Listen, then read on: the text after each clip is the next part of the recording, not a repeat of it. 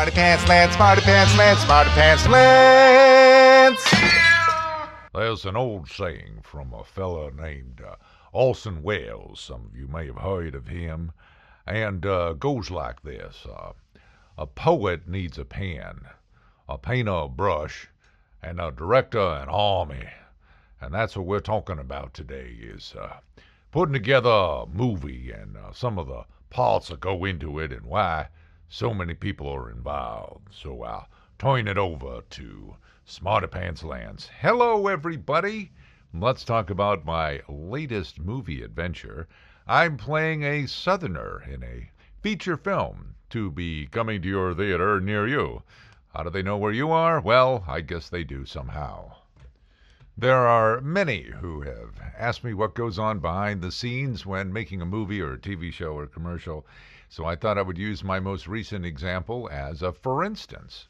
The idea is I'm playing a Southerner, and I'm going to go up to a house, and I'm going to ring the doorbell, and a albino teenage girl is going to answer the door. And the reason I go to this house is because her daddy done gone missing, and no one's uh, seen him. He he ain't showed up at work for over a week. I drive to the set, which is an actual location in Van Nuys, California. Of course, people are familiar with Los Angeles. All you have to do is say Van Nuys, and they're like, yeah, that's probably like lower Alabama for sure.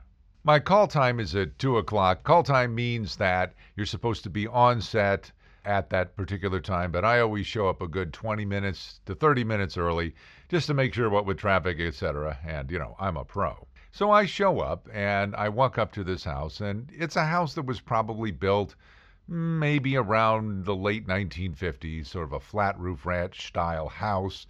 Part of the roof slightly caved in. Somewhat reminded me of the Haney place, if anyone's ever seen it on Green Acres. That's where Mr. and Mrs. Douglas lived. Uh, there's a semi curved driveway which looks like somebody poured the asphalt themselves because the edges are kind of irregular. Uh, what grass is left is, well, it's mostly dead grass. There's an old car parked halfway on the front lawn and part of it onto this curved asphalt driveway, and the right rear tire is completely flat. The car is a rust bucket and it is filthy. Mm, to the left of the car are a bunch of uh, plastic pots with potting soil, dead plants. Some of them are empty and just fallen over. There is a cinder block retaining wall, and leaning up against it is an old sink. There's a work glove on a bench, just one. Dogs are kind of barking and running around. In other words, Welcome to Van Nuys. Looking for a place that you can't be too casually dressed? A place for people with low IQs and low incomes? A place that looks like lower Alabama on any given day? A place where everyone still smokes cigarettes? A place where beer is the beverage of choice and where there's no limit on the number of howling dogs? Yes, Van Nuys could be the place for you. The scene is fairly simple. I'm going to walk up to this front door of this house. I'm going to ring the doorbell. An albino actress playing a teenage girl is going to answer the door. We're going to have some dialogue back and forth. Uh, I'm wondering where her daddy went. Like, where'd he went to? And uh, she, of course, is spacey and wearing sort of, you know, pajamas in the middle of the day, uh, about five feet tall, long blonde hair. The actress herself, actually, uh, quite a delightful person. Do they get around to starting my scene at 2 o'clock since my call time is at 2? oh, no.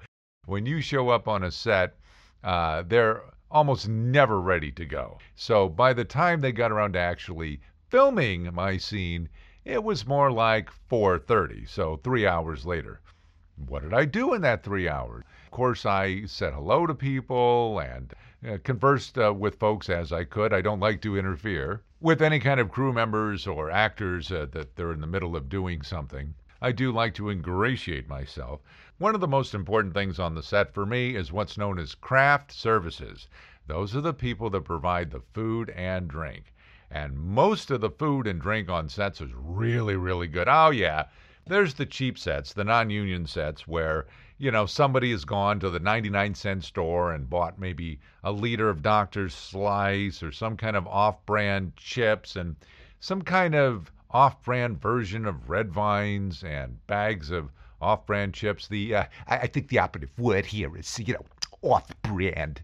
But this was a good set. They asked me, uh, "We're going to uh, what, what would you like uh, for lunch? Do you want beef or chicken?" And I just went beef. I'm not picky about stuff really. Later on, it turns out that they gave me a gyro, and I haven't had a gyro since the year zero. I mean, it's been a long time, and I really enjoyed it. Meanwhile, one of the actors, oh, by the way, there is no such thing as an actress anymore or actor.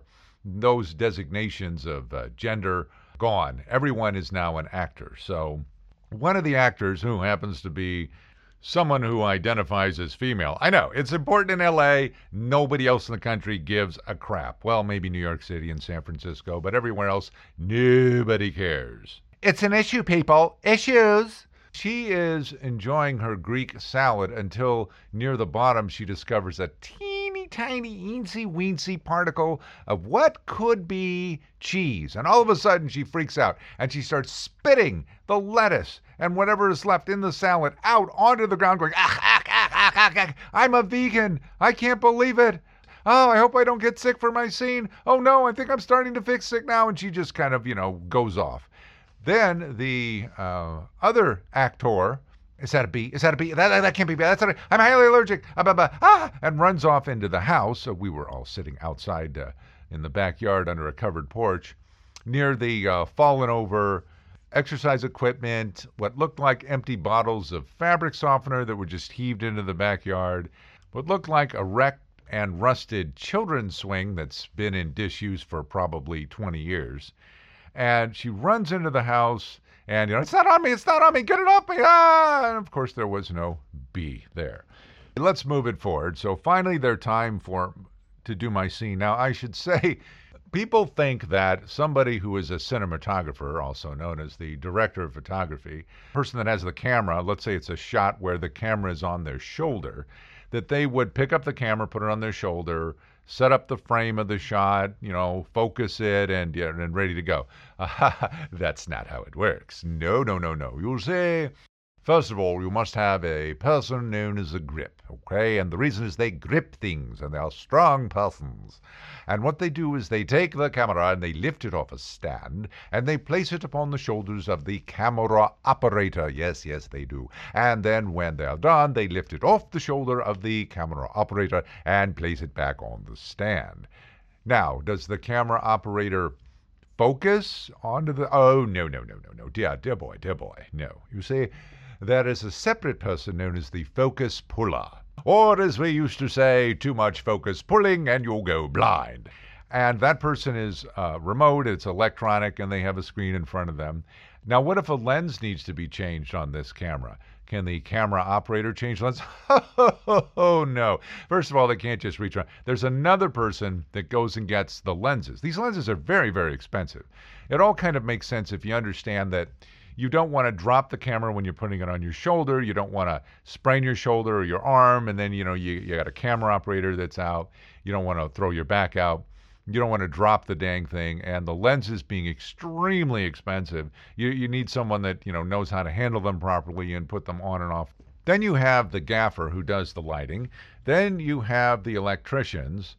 You have makeup artists, wardrobers, hairstylists, PAs uh, that do various tasks, and they, they're gophers. They're called production assistants. Now, every PA I've ever met is usually a woman in her 20s, overweight, with gaffer's tape in different colors that runs from the wrist all the way up the forearm, a walkie talkie, greasy hair and greasy fingers, dirty ball cap, and a really, really bad attitude. Again, when Orson Welles says a director needs an army, they really do. There's also this thing called apple crates, and those are things that if someone's too short or they need to get a little taller, they can stand on those. But can the production sound person that's holding the boom mic over me for my scene, uh, but only maybe five feet tall? It's a little hard when she's off to the side, several steps down from the cement porch, the cement porch. She's stretching as far as she can, you know, up there to get that, that microphone in place. So she might have she needed some apple crates, but can she go get them? Oh, that's not her job. No, stay in your lane, Buster. All right, all right, you need to stay in your lane. That's what the assistant director is busy doing. Now it's time for my scene. okay, we got to do first of all a blocking rehearsal. So the the DP, the director of photography, and the director can look and see if I'm in frame and how they want to set this up. And, and they're like, okay, so uh, a step to the right. Okay, another step to the right. No, no, just one more step to the right. And I'm like, my right shoulder is up against the side of the house. I can't step any further to the right. And they're like, okay, beyond me to make a suggestion that they might need to move the camera. But then they realize, you know, I think we might need to move the camera. Now they we get the blocking right and where the albino chick is going to stand and where I'm going to stand. And we're ready for a take. Action. The red door opens and the albino chick playing the weirdo teenager just kind of looks at the ground and looks, you know, like disoriented. And I just stare at her and stare at her and stare at her. Now, I don't move my head. Why is this? In normal conversation, we move our heads and we look about, this and that. the problem is on camera, if you don't keep your head steady when you're in a medium close up to a close up, on a 75 foot screen, you move your nose a quarter inch and it looks like it's just moved a mile. So you have to create the illusion. But they want me to look around and be kind of surprised by her. So I'm using my eyes to do that and I'm looking at her and I'm staring and I'm staring and I'm staring. Now I say my line. And she keeps looking on the ground and around and the wall and this and that and not at me. And I just keep staring at her. And the thing is, you just keep doing what you do until they give you the other line or until somebody yells cut. Because it could be that there's something in my expression that the editor later might really like just from all that staring. So I'm waiting, waiting, waiting. Finally, the director yells cut she's like, "Oh, I forgot my line," and I'm like, and I tell her the line. She goes, "Oh yeah, yeah, yeah. Okay, so we got to reset. Okay, another take. Quiet, quiet, everybody." And we do another take. Door opens. I stare at her and uh, say my line, and now I'm waiting for her to say her line, and she doesn't. then there's another cut, and she forgot her line again. It's a very simple, short line. I don't want to give away anything from the movie just in case, you know. And so we got to reset again. All right. So now we, third time, you know, take three, click, and we start over again. And I stare at her and I say my line. She then says her line. Very good, very good. We're, we're already starting off right. And all of a sudden, a jet flies overhead. Roar.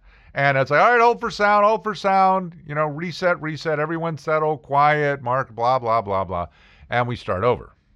We're on to take four we start we get a, a, bit of a rhythm going it's feeling right it's it's you know you can tell that uh, it's just working. Sometimes you can just tell it really is working and all of a sudden the next door neighbor's car alarm goes off. And ha ha ha ha whoop whoop whoop ha ha whoop whoop whoop ha cut and we got to hold for sound again.